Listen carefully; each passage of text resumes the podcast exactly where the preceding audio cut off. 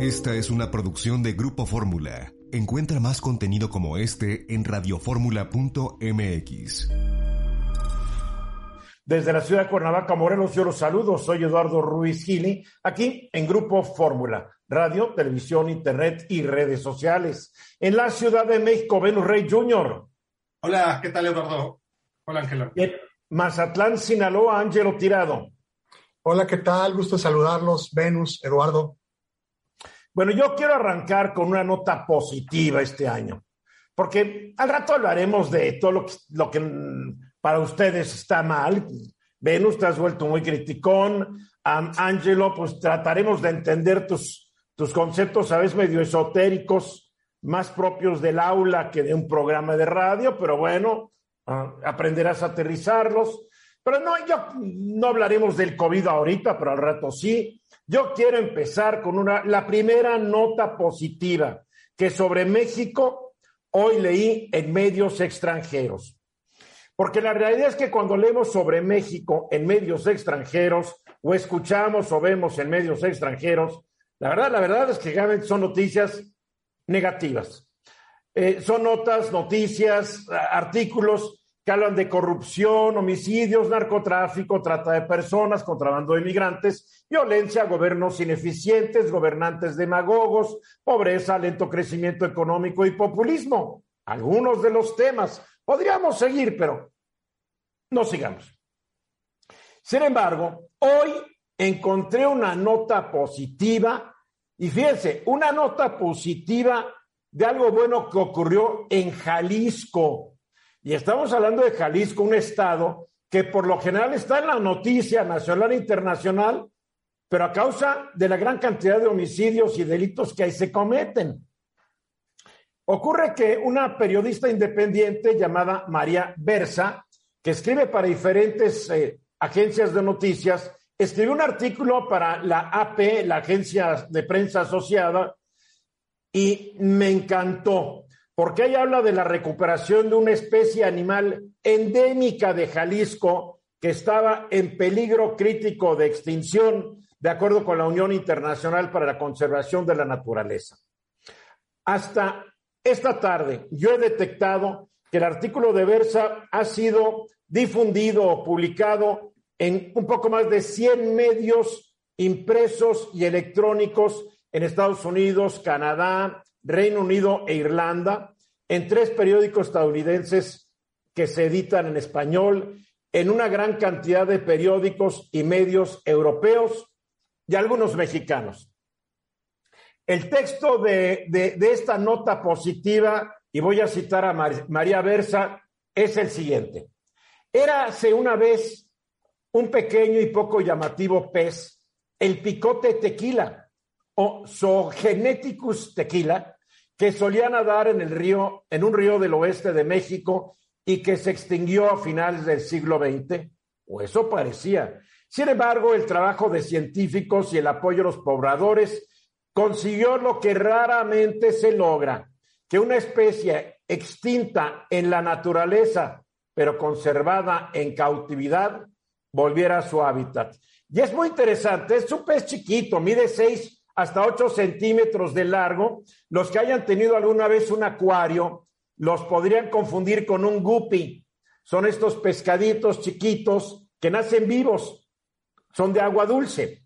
Bueno, sucede que el río del mundo en donde este pequeño pez evolucionó es el río Techuitlán, cerca del pueblo del mismo nombre, a 63 kilómetros al oeste de Guadalajara. De acuerdo con el artículo, desapareció debido a la contaminación, las actividades humanas y la introducción de especies foráneas, porque a alguien se le ocurrió poner guppies en el río Teuchitlán, pues empezaron a echar a los, a los, a los tequilas. Bueno, en 1988, fíjense, ya hace muchos años, varios conservacionistas del zoológico de Chester en Inglaterra, de otras instituciones europeas, llegaron a México para ayudar a instalar un laboratorio de conservación de peces mexicanos y trajeron varias parejas del picote tequila que habían sobrevivido en acuarios gracias a los coleccionistas.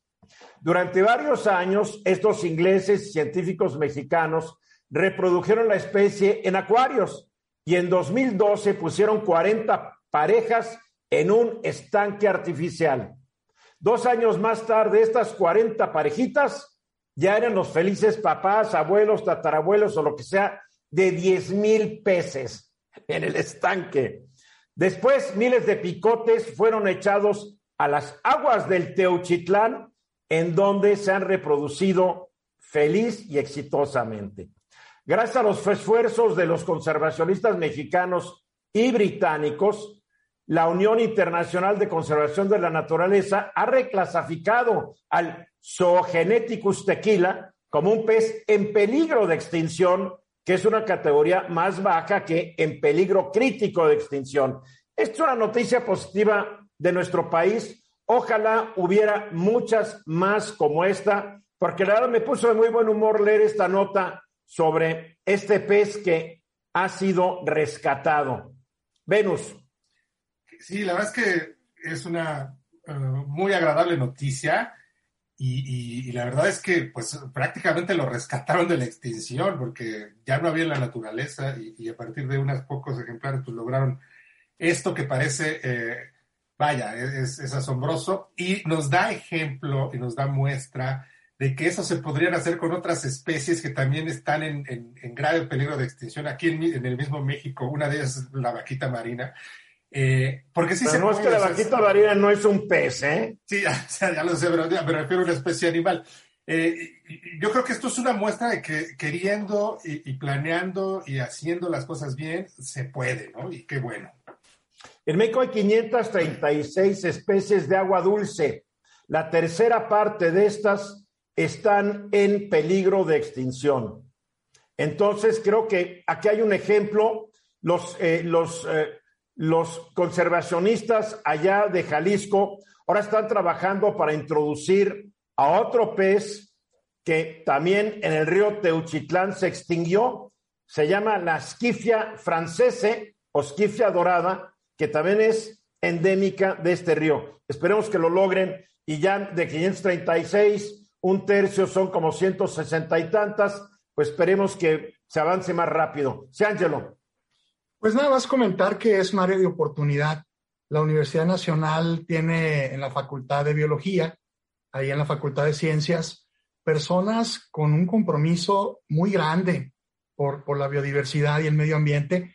Y son personas que desafortunadamente, Eduardo, tienen que emigrar a Florida, a Europa, España, porque aquí no se les da la importancia, y como Venus lo comentaba, ¿no? Tenemos eh, tantas oportunidades de, recuperar especies endémicas, eh, la lobina, la totoaba, la vaquita marina. Eh, tenemos inclusive especies, Eduardo, que fueron economía de las regiones, ¿no? Entonces, ¿qué esperamos para apoyar a la Facultad de Biología y a esos biólogos? Se necesita dinero, Angelo, punto. Se necesita dinero. No es de falta de ganas, es falta de recursos. No nos hagamos. No hay dinero. Y ahorita tenemos que construir un tren y un transpacífico y una refinería y un aeropuerto. Qué poco sensible eres a las necesidades nacionales. Y, tiene razón. Además, la UNAM se derechizó, como alguien dijo. Por favor. Mira, yo tengo mis reservas eh, y yo creo que el tema del dinero, si se hacen proyectos sustentables, por supuesto que un tren, eh, una refinería pudiera parecer algo de más, de más tamaño y de más beneficio, pero yo creo que estamos desaprovechando en el tema del medio ambiente, y como tú lo comentabas, eh, eh, tenemos un montón de áreas que podemos eh, regenerar y limpiar. Y sabes qué? Las personas le van a entrar, ¿eh? Los pueblos le van a entrar. Es cosa de, no tanto dinero, yo creo que más bien de un poquito no, de... es de dinero, o sea, me encanta cuando la gente dice, no es de dinero, sí es de dinero. ¿Tú crees que si no hubieran llegado los, los británicos, gracias a que la gente de la zona buscó traerlos y se consiguió la lana, se pudiera haber hecho esto? Porque de ganas no faltan, pero los proyectos, me extraña de un economista como tú diciendo que no es dinero. No, en serio que estás de muy buen humor este principio de año. Se necesita dinero. Hay que darle crédito a Omar Domínguez, uno de los eh, promotores de este proyecto allá en Teuchitlán, porque él trabajó junto con los ingleses y ahora está trabajando para recuperación de otras especies. Una muy buena nota que a mí me puso de muy buen humor Y no solamente la UNAM, Angelo, está trabajando en esto. Eh, el país está lleno de talento y en diferentes zonas costeras hay biólogos trabajando para preservar, mantener o rescatar especies marinas y la biodiversidad en el país. No solamente en la UNAM, no solamente en la UNAM. Vamos a ir a los mensajes y regresamos ya con las notas menos positivas de Venus y de todo mundo, pero yo estoy de buen humor. Aquí de regreso, exactamente 14 para la hora. Habrá revocación del mandato, habrá el proceso para ver si los mexicanos queremos o no revocarle el mandato al señor presidente Andrés Manuel López Obrador. Sobre esto se refirió el presidente del Instituto Nacional Electoral. Nada más, nada más que eh, con ciertas particularidades este proceso, ¿no, Bernardino? Sí, Eduardo, fíjate que por ahí en la mañana se escuchaba en una entrevista aquí en Grupo Fórmula justamente esta entrevista a Lorenzo Córdoba y hablaba de que para, como no tienen dinero, tienen 1.500 millones de pesos, requieren 3 mil millones 800, 3 millones 800 mil pesos para poder eh, eh, instalar 161 mil casillas. Entonces decía él que, pues bueno, en esta revocación del mandato, entre 50 y 60 mil casillas se podrán instalar porque no hay más dinero. O sea, 100 mil menos que las que por ley se deben instalar. Que por ley se deben instalar. La ley federal de revocación del mandato te dice que se deben de instalar las mismas, el número de casillas que se instalaron en la elección federal pasada, es decir, la que acaba de pasar en, en junio, julio del año pasado. Entonces, eh, son 161 mil, por ley se tiene que hacer. Y a mí me, me, extraña un poco esto, te lo digo, ¿por qué? Porque hay varias características respecto a ello. Uno de ellos es que se tiene que juntar el 40%, el 40% del listado nominal, sí, es decir, de la votación para que se le pueda revocar, eh, revocar eh, el mandato al presidente de la República. Y ese 47% más o menos son 37 millones de personas que tienen que estar, obviamente, firmando la revocación del mandato. Ah, no más para eh, entenderte, un mínimo del 40% del padrón tiene que ir a las urnas y si el 50 o el 51 más pide la revocación, se revoca el mandato se revoca el mandato. En otras palabras, en su momento tiene que haber 37 millones de votos, más o menos, ¿no? Del listado nominal, que son alrededor de... Y de estos 18, y de estos, digamos que 19 millones tiene que decir que se vaya a casa. No, no, no, tiene que haber 37 millones, Eduardo. O sea, 37 millones para que se vaya a su casa. Ah, ok. No, 37, pues 37 millones, es decir, tiene que haber una votación más arriba de 37 millones, ¿no? Porque se está hablando... E, esa es la, es la característica. Si hay un listado nominal de 92 millones, 37 millones de esos 92 millones tienen que votar para que se vaya. Pues entonces está en chino que se pueda lograr con 60 mil casillas. efectivamente. Con 60 mil casillas significaría que en cada casilla en promedio tendrían que votar unas 617 mil personas. Pues como que no va. Como que no va, y entonces ahí hay un problema muy grave y te digo, me sorprende porque aún todavía hay recursos legales que están en proceso. Por ejemplo, lo que es la controversia constitucional para que se le pueda otorgar o no el presupuesto al Instituto Nacional Electoral justamente en contra eh, que está en la Suprema Corte de Justicia de la Nación. Esa es una. Y también eh, hace unos días el Tribunal Electoral les dijo que ellos podían solicitarle a Hacienda la partida correspondiente. Es decir, significa que se requieren 3 mil millones de pesos, 3 mil 800 millones de pesos, y ahí en su momento, si Hacienda le dice que no, pues entonces tendrá que proceder también en su momento a otro recurso legal. pero, a ver, pero Hacienda tiene que convencer a la Suprema Corte de Justicia de la Nación. No, es que es otra cosa aquí, Eduardo. Una cosa es la controversia constitucional que metió el INE eh, a la Suprema Corte de Justicia de la Nación en contra de la Cámara de Diputados porque no le dio el ah, presupuesto. Ahí quedó. Ahora le dice el Tribunal Electoral, mira, tú tienes que hacer la revocación del mandato, no puedes pararte, tienes que hacerla constantemente, tienes que organizarla. Y si no tienes dinero, solicítale ahorita, en pocas palabras, a Hacienda el dinero que necesitas. Si Hacienda te dice ahorita, no tengo dinero, entonces considero que... Pero Hacienda tendría que justificar ante el tribunal por qué no le da.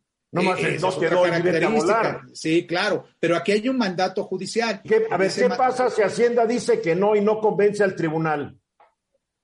pues tendríamos que ver qué es lo que, cómo lo dice y por qué no lo dice. Considero que, que considero Pero digamos que no convenciera al tribunal, ¿el tribunal podría ordenarle a Hacienda que le den dinero al INE? Es que le está, podría ser en un momento determinado si es ese mandato judicial, en ese sentido, sí podría ser, pero habría que ver cómo presenta el recurso del Instituto Nacional Electoral en ese sentido, ante la negación de que Hacienda te dé ese dinero, ¿no? Eh, entonces, son dos, dos vías legales aún todavía que se pueden hacer. Lo cierto es que desde mi punto de vista, y creo que tú también lo has confirmado ahorita, Eduardo, 60 mil casillas, 50 mil no se pueden instalar porque es imposible, es imposible en ese sentido. Sí se pueden instalar, pero no va a servir de nada porque no se va a lograr el 40%.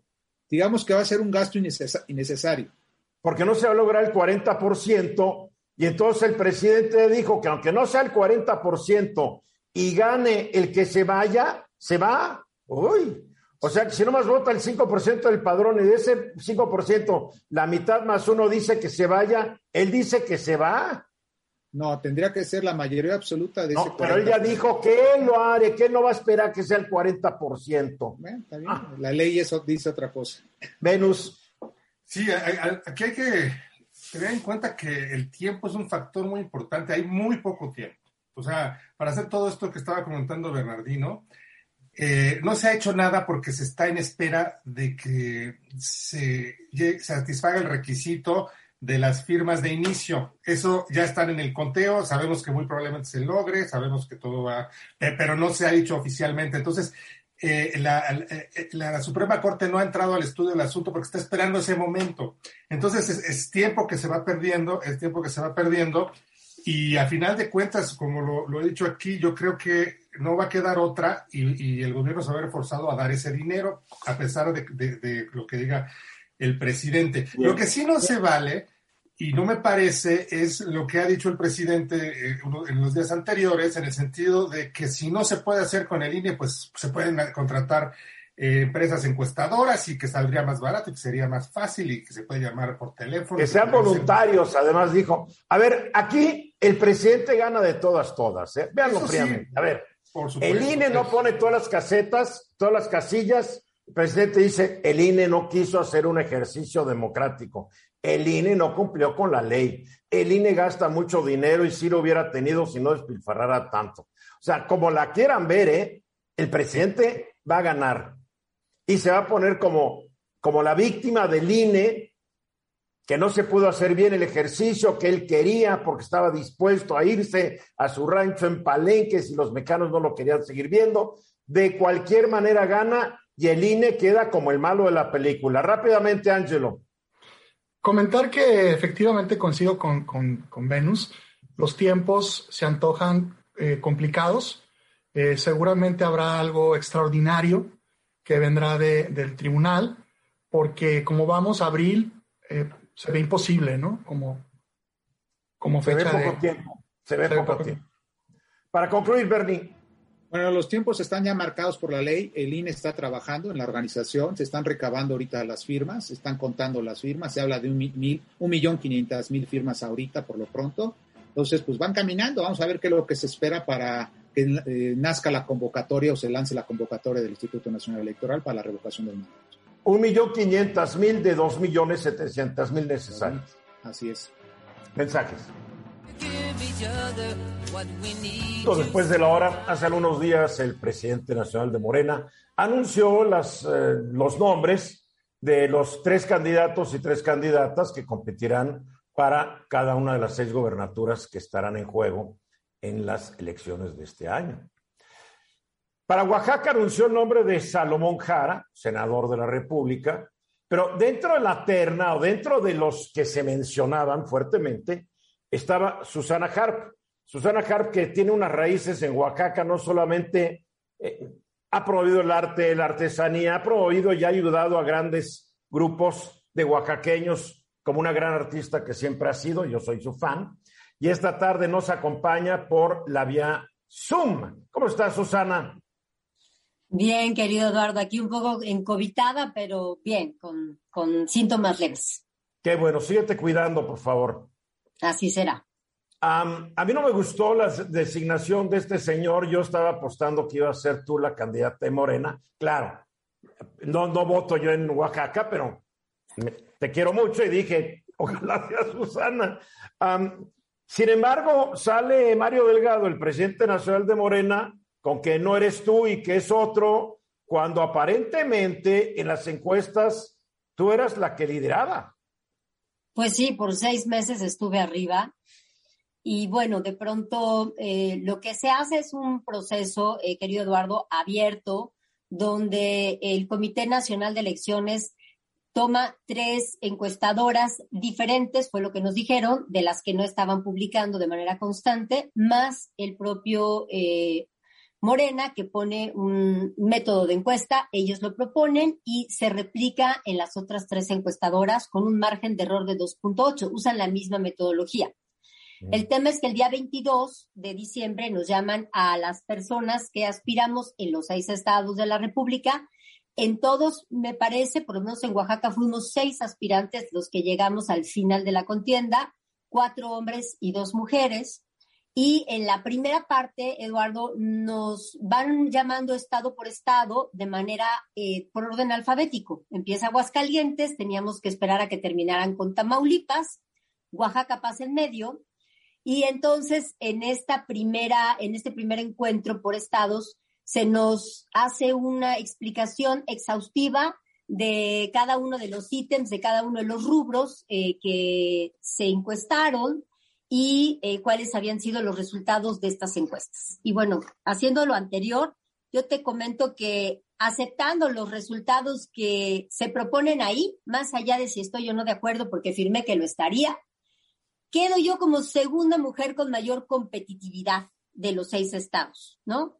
Eh, lo que hace el comité es seleccionar un hombre y una mujer de cada uno de los estados y lo que nos dicen es por Oaxaca queda el senador Salomón Jara y la senadora Susana Harp y Turribarría.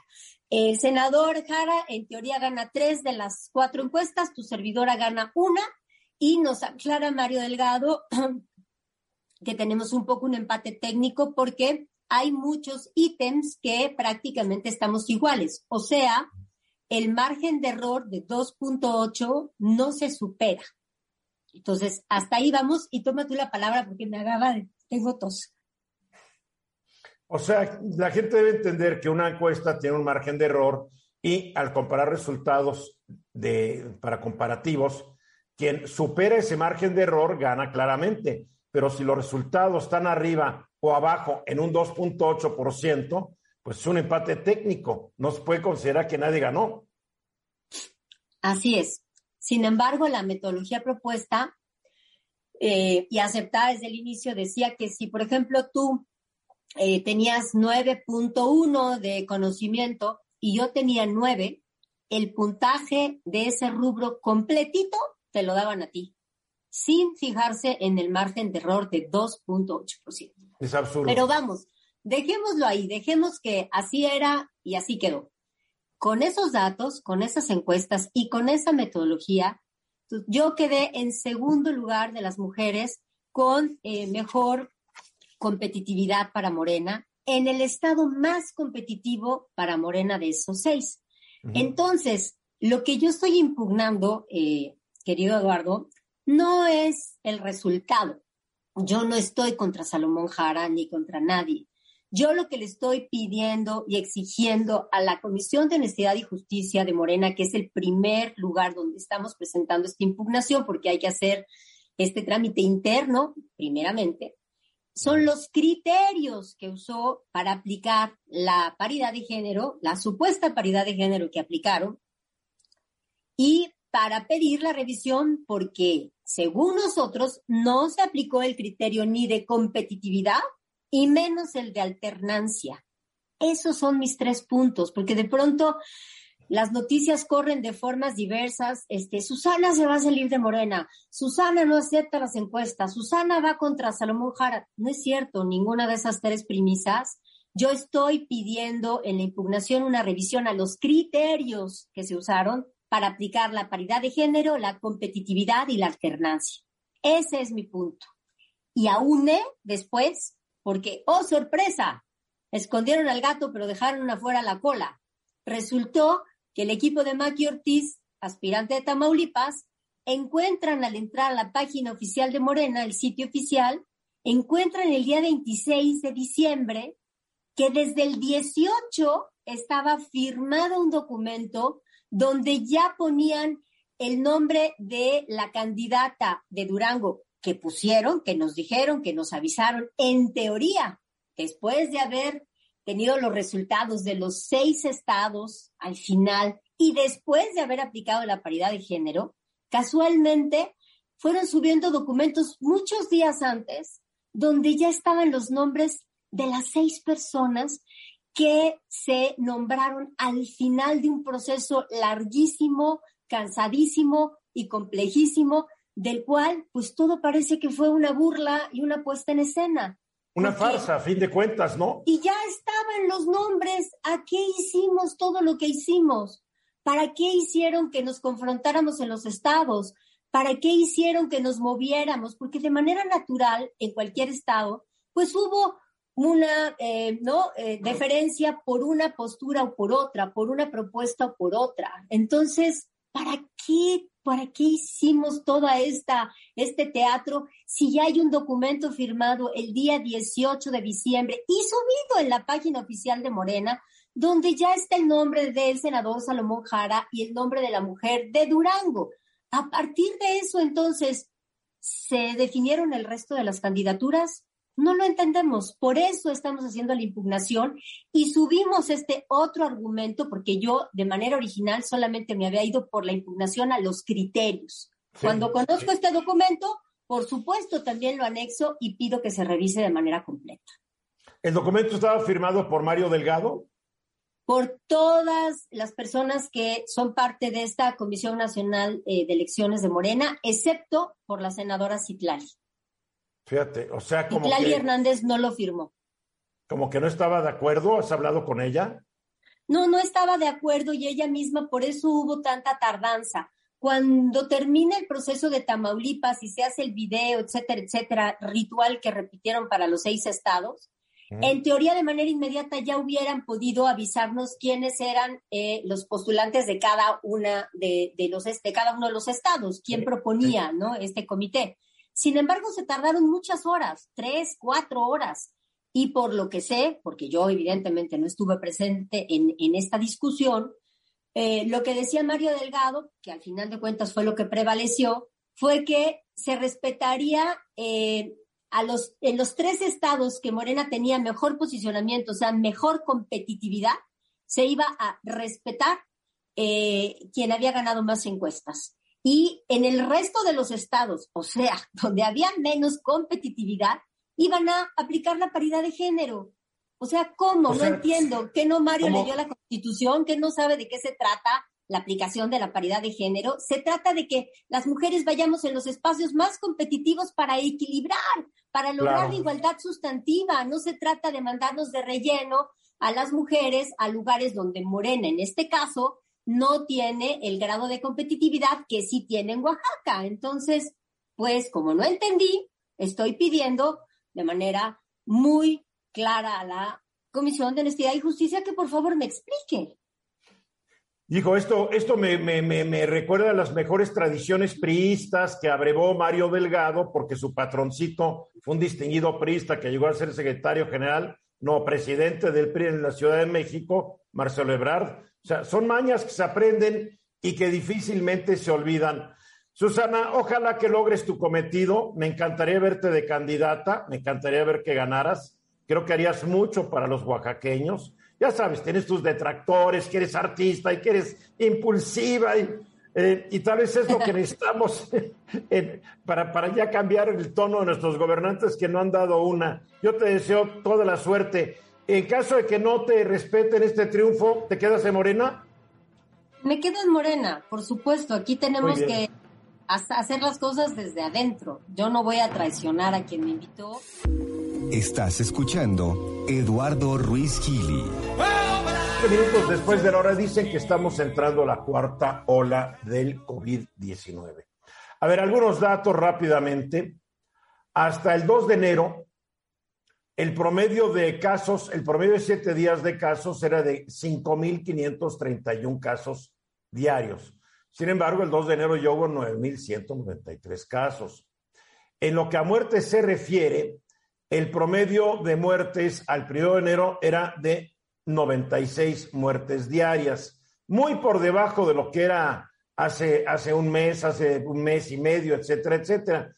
Estamos viendo de que la tasa de letalidad, la muerte eh, que llaman la tasa de fatalidad por caso, ha bajado, pero México sigue siendo alta.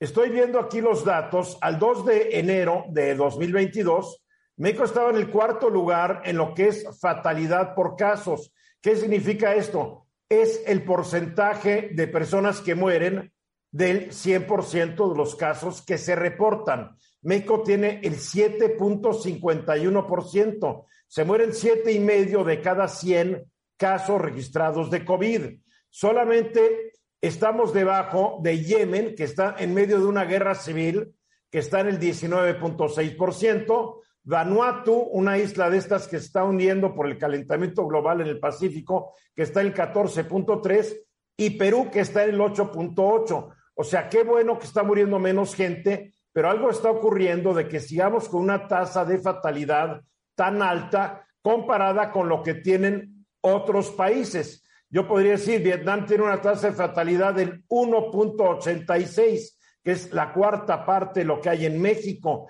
Eh, Lituania el 1.4, la India tiene una tasa de fatalidad mucho más baja que la de México, está en el 1.4. O sea, esto dice que la gente que se enferma en México tiene más probabilidades de morir que la gente en la mayor parte del mundo, excepto en Yemen, Vanuatu y Perú.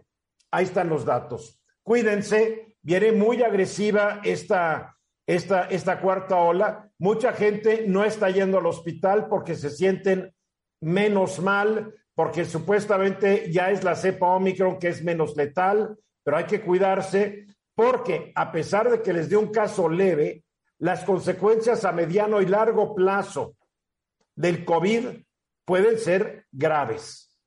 Es una enfermedad de la cual sabemos todavía muy poco.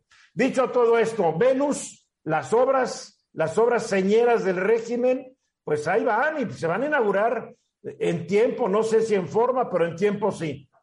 Pues mira, Eduardo, el presidente ya lo dijo esta mañana, va a tambor batiente con todo parece, porque anunció que este 2022 quedan completas tres de las grandes obras, que son el aeropuerto Felipe Ángeles, la refinería Dos Bocas y el tren interurbano México-Toluca.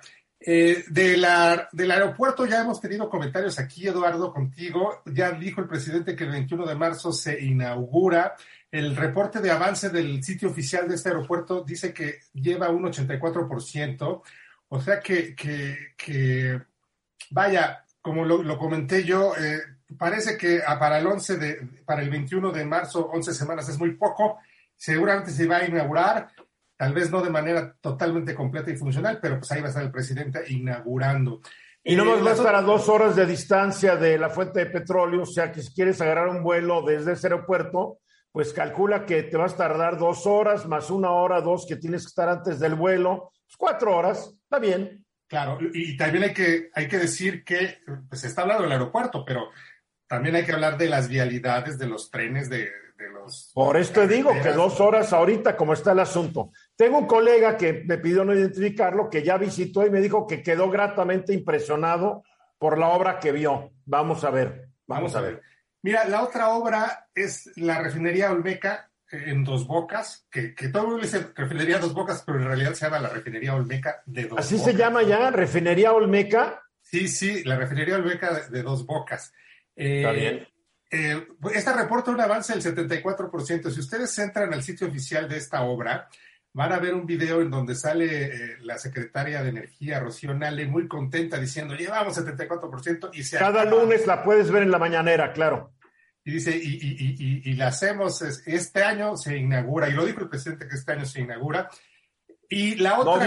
¿No dio, fechas? No, no dio fechas, pero, pero que es este año, dijo, es este año. Y la otra gran obra, Eduardo, es la del tren interurbano México-Toluca, que en el sitio oficial de la Secretaría de Relaciones de, Comunicaciones y Transportes reporta un avance del 76%. Pero esa es una gran obra, por favor. No, es un, trenecito de 57.7 kilómetros. Un trenecito. No llega ni a los 60 kilómetros. Por favor, no la pongamos como gran obra, por favor, menos. Quise hacer. además, una obra heredada de una bola de gobiernos que no pudieron hacer nada. Quise ser sarcástico, Eduardo, porque en realidad es un ah. trenecito de 57.7 kilómetros que lleva casi ocho años y no se acaba. Es un trenecito que, en cualquier otro país lo hubieran hecho en un año o hasta en menos. Yo, yo siempre... Extraña que Enrique Peña Nieto no lo haya terminado pensando que era el tren que iba a la capital del estado que él gobernó. Exactamente, y había ahí problemas de mucha corrupción según se, dijo, según se... ¿A poco? No, no te creo. También había problemas... Peña no hubo corrupción. También hubo problemas con los ejidatarios en algunos tramos que no dejaban y que se estaban viendo si replanteaban la. Había problemas, había problemas con eso que no se que no quisieron resolver por falta de decisión política. Punto. Exacto. Y, mira, Eduardo, yo sé que las, las comparaciones son siempre odiosas. Nada más quiero decir una cosa, Eduardo. Fíjate que llevamos casi ocho años y estos 57 kilómetros no se completan. Y yo nada más quiero decir que hace 150 años en Estados Unidos, entre 1862 y 1869, hicieron un tren conectando Boston en la costa oeste con Sacramento en California con casi 5.000 kilómetros, atravesando la Sierra Nevada que muchos decían en esa época que era imposible de atravesar, con mano de obra bien pagada, no, no usaron esclavos ni nada de eso como algunos detractores dicen, simplemente con organización. Y aquí llevamos ocho años, dos gobiernos y no se acaba de hacer este, no sé, ya iba a decir una grosería, este mugroso trenecito, lo cual me da mucho coraje. Pero bueno, ojalá que el presidente logre romper esta inercia de, obras que, no se acaban y obras que no son funcionales. Ojalá de veras el aeropuerto eh, Felipe Ángeles venga a mejorar el el, tráfico aéreo en la Ciudad de México. Ojalá dos bocas nos dé esa ansiada independencia o autonomía eh, energética. Y ojalá, que este tren interurbano sirva porque, vaya. No, sí va a servir también, también tampoco seas tan negativo, sí va a servir. Por lo que es la longitud de vías férreas, México ocupa el lugar número 13 en el mundo, con casi 23.500 kilómetros. Claro, muy poquitas junto a a otros países que sí tienen mucho más. Pero bueno, 23.400 kilómetros. Creo que los últimos 3.400 se han construido desde que terminó la revolución hasta acá. Lo que tú decías, ha sido muy lento México. mensajes. Minutos después de la hora, pues eh, subieron de precio a partir de el día primero de este mes, primer día del primer mes del nuevo año, subieron los precios de la gasolina y el diésel. a ver, ¿qué pasa? Nosotros dijeron que la gasolina la iban a bajar en, durante la campaña eh, del 18 a 10 pesos. Kenia López Rabadán, senadora por el PAN y presidenta de la Comisión de Derechos Humanos del Senado. ¿Cómo estás? Muchas gracias, querido Eduardo. Desearte lo mejor para este año a ti, a tu auditorio, a nuestra productora. Sin duda es un año, como bien lo has consignado aquí a lo largo del programa, complicadísimo en términos de salud, en términos de contagios. Yo creo que es eh, impecable, pues, el, el, reporte que has estado dando a lo largo del día.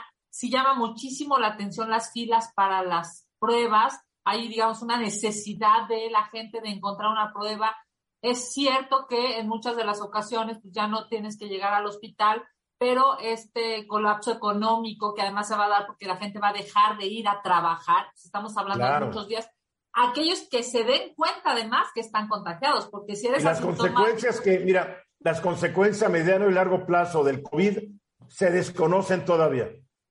mejor que no te dé, mejor que no te dé.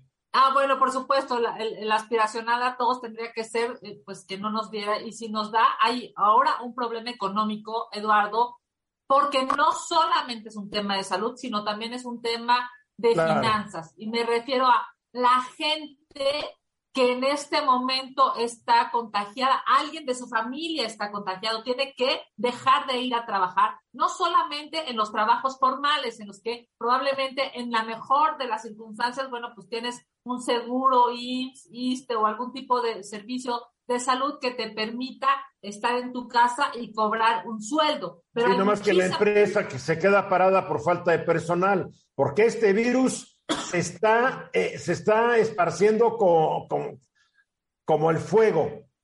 Tengo conocimiento de, una, de un grupo de 14 personas, 12 se infectaron, 12 salvaron apenas. Justo eso, Eduardo, va, a tener una repercusión de salud, esperemos que menor, por supuesto, a la que se tuvo con Delta o a la que se tuvo, digamos, en la, en la primera y la segunda ola, pero ahora en esta cuarta ola no solamente es un tema de salud, sino es un tema económico. Entonces la gente va a dejar de ir a trabajar, las empresas van a dejar de producir los, eh, digamos, las personas infectadas o quienes están cercanas a alguien infectado van a dejar de ir probablemente pues al taller, a, la peluquería, donde trabajan, al lugar... al Senado de la República. Te voy a decir, probablemente al país le haga menos daño eso. no, definitivamente, ¿eh? si, dejara de trabajar seis años no pasaría nada, pero rápido, te quiero decir que tu compañera eh, del Senado, acabo de hablar con Susana Harp, tiene COVID y la vías tosiendo y problemas de respiración. Dice que siente bien, pero no está bien. Y desearle lo mejor a Susana.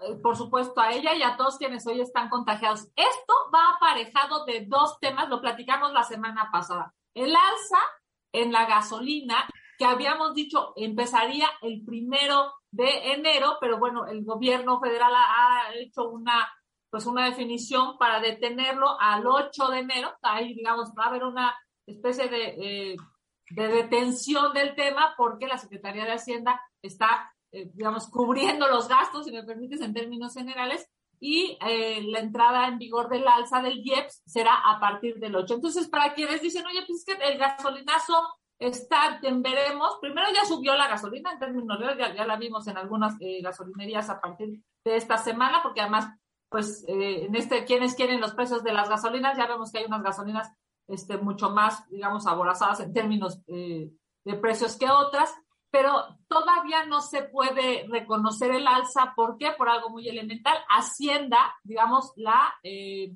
pospuso una semana más para que entre en vigor el 8 de enero. Es, voy a dar los precios, digamos, más o menos como estarán. Pasaron de 5 pesos con 11 centavos a 5,49 centavos. El diésel pasó, pasó de, 5 pesos con 62 centavos a 6 pesos con 3 centavos. Ahora, el tema no solamente es, digamos, una posibilidad de no ir a trabajar porque tienes COVID. La segunda es esta alza al IEPS o al TUA o a los, eh, a los refrescos, en fin, esta alza que va a generar, pues por supuesto, una escalada de precios sino además eh, un tema fundamental y trascendental para los mexicanos, que es la inflación. ¿Qué es lo que sigue en términos económicos? Pues es para este gobierno tendría que ser generar empleos, o sea, generar las condiciones para que esta, este problema, digamos, de impuestos, pues no se vuelva un problema, sino se vuelva una oportunidad de recaudación. Para eso se supone que son los impuestos, ¿no? Tú, tú generas riqueza generas prosperidad a propósito de, este año nuevo que todo el mundo nos deseamos prosperidad. Pues, ¿Qué es prosperidad? Dinero en el bolsillo, riqueza, la posibilidad de, poder cubrir eh, tus gastos elementales e incluso aquellos que no lo son, la posibilidad de, salir de vacaciones, la posibilidad de comprarte un auto, aquello que te hace generarte mejor calidad de vida, esa prosperidad la tendría que desarrollar la iniciativa privada, la tendría que desarrollar el gobierno, se tendría que desarrollar... Pero tiene que haber inversión para esto y no va a haber inversión porque el mercado está caído, está tumbado. O sea, tú no inviertes para un mercado que no está comprando tus productos, tus servicios.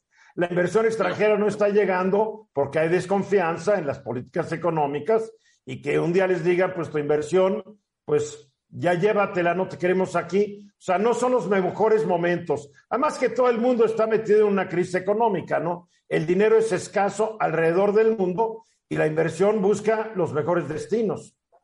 Sí, el dinero es escaso en el planeta, tienes razón, porque estamos hablando de una pandemia y estamos hablando de una contracción económica. Pero aquí en México, digamos, además se le suma esta decisión gubernamental de subir los impuestos. Claramente vamos a ver un, una cuesta de enero o un arranque de año muy complicado en términos económicos y tendrá que ser a propósito de las políticas públicas de los 6 billones de pesos que el Ejecutivo Federal tiene para gastar, eh, pues la posibilidad, aspiracionalmente decía, decías en el bloque pasado, ojalá, sea, ojalá eh, sea posible que el gobierno pueda entender que las prioridades no necesariamente son las tres que ya ha definido, además de eh, los proyectos que pues, de una u otra manera ya el gobierno ha tomado como prioritarios, pues que pueda tomar la posibilidad de entender o de ser empático con la ciudadanía que hoy está viviendo estos tres problemas fundamentales. La pandemia, no ir a trabajar, el, el incremento de los impuestos y una inflación que cada vez eh, se vuelve más complicada. Bueno, aquí el colmo es que le aumentaron el, la tarifa de uso de aeropuerto. Cuando la, la, la, mayoría de los aeropuertos que maneja el gobierno son verdaderas porquerías. Empezando por el aeropuerto de la Ciudad de México, que parece una central camionera vieja y descuidada. Pero entonces suben el TUA 6.2%.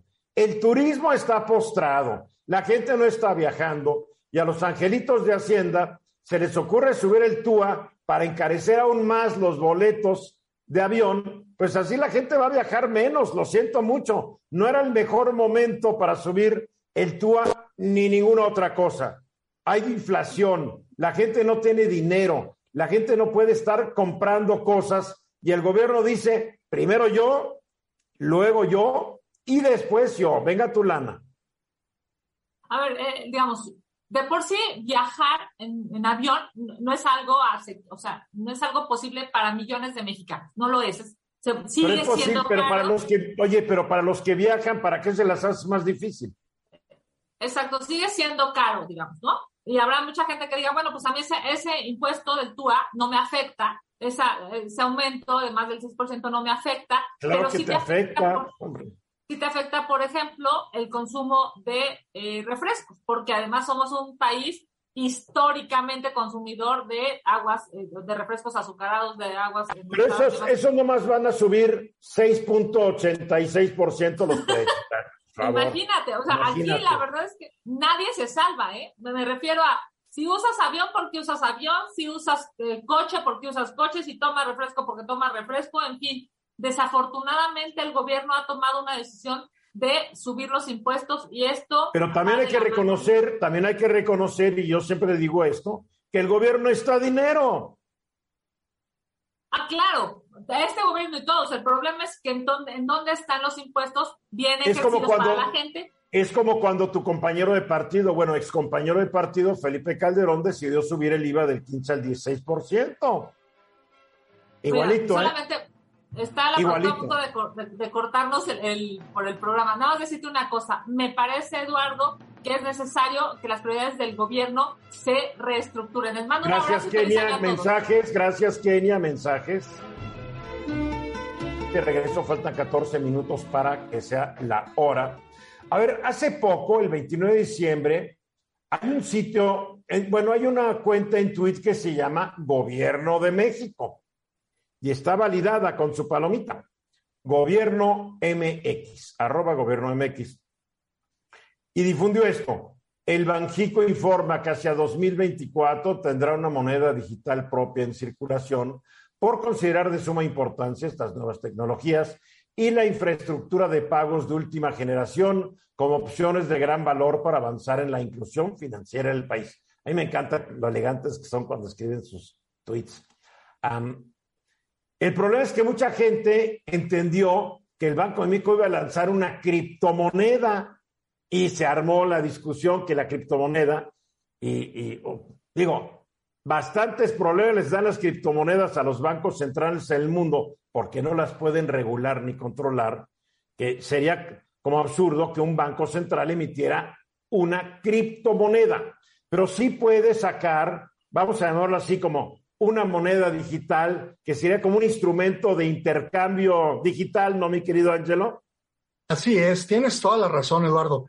Eh, se presta a, interpretar que sería una especie de criptomoneda, pero no es así. Eh, como lo has dicho, eh, sería más bien una moneda digital, un peso digital, vamos a llamarle así. El concepto técnico es MDBC, que es una moneda digital emitida por un banco central, que, que bueno, la intención es que para el 2024 eh, sea corriente la, la moneda, se pueda utilizar en el circulante y eso pues nos va a tener oportunidades muy interesantes, ¿no? Ay, pero a ver, ¿cómo me hago yo de, de estas monedas digitales? Número uno, ¿cómo Tú- funcionan? Y, tú- a tú- ver, yo, yo, tú, Venus, Bernardino, Francín, ¿cómo nos hacemos de monedas digitales? Eh, hay dos esquemas. El primer esquema es a través de, del sistema bancario. Podrás, de tu cuenta de cualquier banco, podrás transferirte eh, a, a este, a este tipo de moneda. Eh, digamos que tienes un billete de 50 pesos, de 100 pesos físico. Acá tendrás un billete de 50, de 100 pesos. O sea, El va, que- va a funcionar casi como una tarjeta de débito, ¿no? Eh, eh, es más virtual que eso. ¿Por qué? Porque, porque al final eh, eh, el enfoque es un número de cuenta, digamos una criptocuenta digital. Es decir, tú vas a tener un número de cuenta digital controlado por el Banco de México. Así lo define el banco. Sí, yo voy quedó a. claro. y- O sea y- que esta moneda digital va a estar avalada por el dinero físico, los pesos de la verdad, que yo le doy al banco para que me dé estos pesos de mentiras. Ya me queda claro. Entonces, abro, abro una cuentita que no sé cómo la abro, no, no le entiendo bien. Entonces ya le doy al banco, le digo, a ver, quiero mil pesos de moneda digital del Banco de México. así es. le doy Así los es. mil pesos. ¿Qué me da Sí. a cambio mi banco? Bueno, una clave, El- una el- aplicación. el- la, pri- la primera cosa que, que- que, bueno, que por eso se está haciendo así, es eh, el tema del robo de identidad, ¿no? Eh, prácticamente eh, ese esa cuenta es un, es un metadato que incluye tus datos generales, fecha de nacimiento, tu RFC, tu CURPTO, más tu huella digital y tu retina. Es decir, eh, que de manera, eh, de manera virtual están tus datos en la nube y tú con ellos puedes ir a pagar con tu huella digital, puedes ir a pagar a través de un chip. Como ahorita tengo yo mi cuenta de mi banco y llego y puedo pagar con mi celular directamente desde mi cuenta, etcétera, etcétera. ¿Qué beneficio me da entonces esta moneda digital del Banco de México? Ya lo tengo. Eh, Tenemos eh, el beneficio de la prevención de fraudes, de evitar el robo de identidad. Ya Tenemos lo tengo. eh, el, ya te- lo tengo. el tema de los servicios disponibles, vamos a decirlo así, porque no todas las, las operaciones bancarias eh, están disponibles eh, 24 por 365 días. El y- mío sí, el mío Y, sí. y- y- déjame decirte algo, y la utilidad más importante es la fiscalización, porque al, gobi- Ah, ah, al ok. gobierno, Mejor al- hubieras dicho en primer lugar. al, Eso gobier- es. al gobierno le interesa que nos movamos de un esquema de informalidad a transacciones de pago formales. Es decir, se va a generar una memoria de dónde has estado comprando, qué has estado comprando, y quiero pensar que en algún momento eso se ligará con el SAT y podremos ver el tema no solamente del egreso o del pago, sino la parte del ingreso, ¿no? Es Eh, lo que persigue, a fin de cuentas, agarrarnos del pescuezo. eh, pues Tú limita- te fuiste li- y compraste tanto en tal restaurante, Li- gastaste tanto. li- limitar la informalidad, así es. A ver, pero la informalidad, la informalidad no viene de que la gente use efectivo, no. La informalidad viene, mi querido Ángelo, de que no hay fuentes de trabajo en la economía formal. Coincido, coincido contigo. Entonces no van a acabar con la informalidad ni a trancazos. Si es lo que buscan, no van a acabar, porque la informalidad se va a seguir manejando con billetes y monedas, a menos de que el Banco de México un día diga, desaparecen las monedas y los mira, billetes. Por ejemplo, como una idea, supongamos que todos los trámites del gobierno los tienes que hacer con pesos digitales. Entonces te obligarían a comprar esos pesos digitales para pagar tu tenencia, tus impuestos, tu predial. Otra, pero, pero, pero estás hablando de la gente que generalmente está en la economía formal. La economía, la gente que está en la economía informal, ¿tú crees que está pagando tenencia y estas cosas? Pero, pero todos los pagamos. coches los compra en la economía informal, siguen con la factura original del dueño que compró la primera vez el coche. Es una Yo no, tendencia, ¿eh? Personalmente todavía no le veo fuera del aspecto fiscalizador de los que pagamos impuestos. ah, no le veo y no he leído el boletín de noventa y tantas páginas que emitió el Banco de México hablando de esto. No lo he leído. Tú lo leíste, entonces tú sabes más de esto. Pero realmente acabar con la informalidad, eso no se logra con política monetaria. ¿eh? Pero es una herramienta y yo veo bien que eh, empecemos a, en el tema del sistema de pagos, haya una mejor disponibilidad, que puedas tener, te pongo un ejemplo, pues a lo mejor te ponen un control de precios, ¿no? Vamos a pensar y decir, a ver, para pesos digitales te va a costar tanto la gasolina y, y, para, y para pesos físicos 50 centavos más, ¿no? creo que eso, creo que sería ilegal si no me equivoco, Bernardino. sería ilegal. No, no, puede, no puede haber una disparidad. No puede, mi querido Angelo, sería ilegal totalmente. A ver, Venus, Venus, Venus. Sí, yo pienso que la, única forma de, de, de, acabar con la informalidad sería que no existiera el dinero físico. Yo creo que es una tendencia que se está viendo. Claro, falta muchísimo para que eso suceda, ¿no? Porque de esa manera, si, si fuera solo dinero digital, pues ahí sí no hay escape, no hay escape. Y, y bueno, también, si no te van a Siempre va a haber un escape, ¿eh? Siempre va a haber un escape. Sí, si, si, si, no te van a cobrar ninguna comisión, eh, el Banco de México, pues a lo mejor te conviene más tener ahí tu cuenta que, en un banco donde sí te cobran todo tipo de comisiones. ¿no? Pero es que no va a ser un banco, cuidado, ya ves cómo ya, ya te bolas tú. No va a ser una cuenta bancaria. No, no, no, sí entendí que va a ser, pero, pero a fin de cuentas es una sola, es una cuenta. O sea, hay una cuenta. Complicado. El tema es complicado y qué bueno que lo trajiste, Ángelo, porque tenemos que empezar a pensar en esos conceptos. Gracias, Ángelo Tirado, Bernardino, Beno Rey Jr., gracias. Feliz año, ya se los deseé la, semana pasada. Feliz año otra vez. A nuestra productora, a Michelle, a, a, todo, a Lucero, que ya se reintegró y al equipo con su hijita Romina. Mil felicidades, feliz año y mañana 3.30 de la tarde estamos de regreso.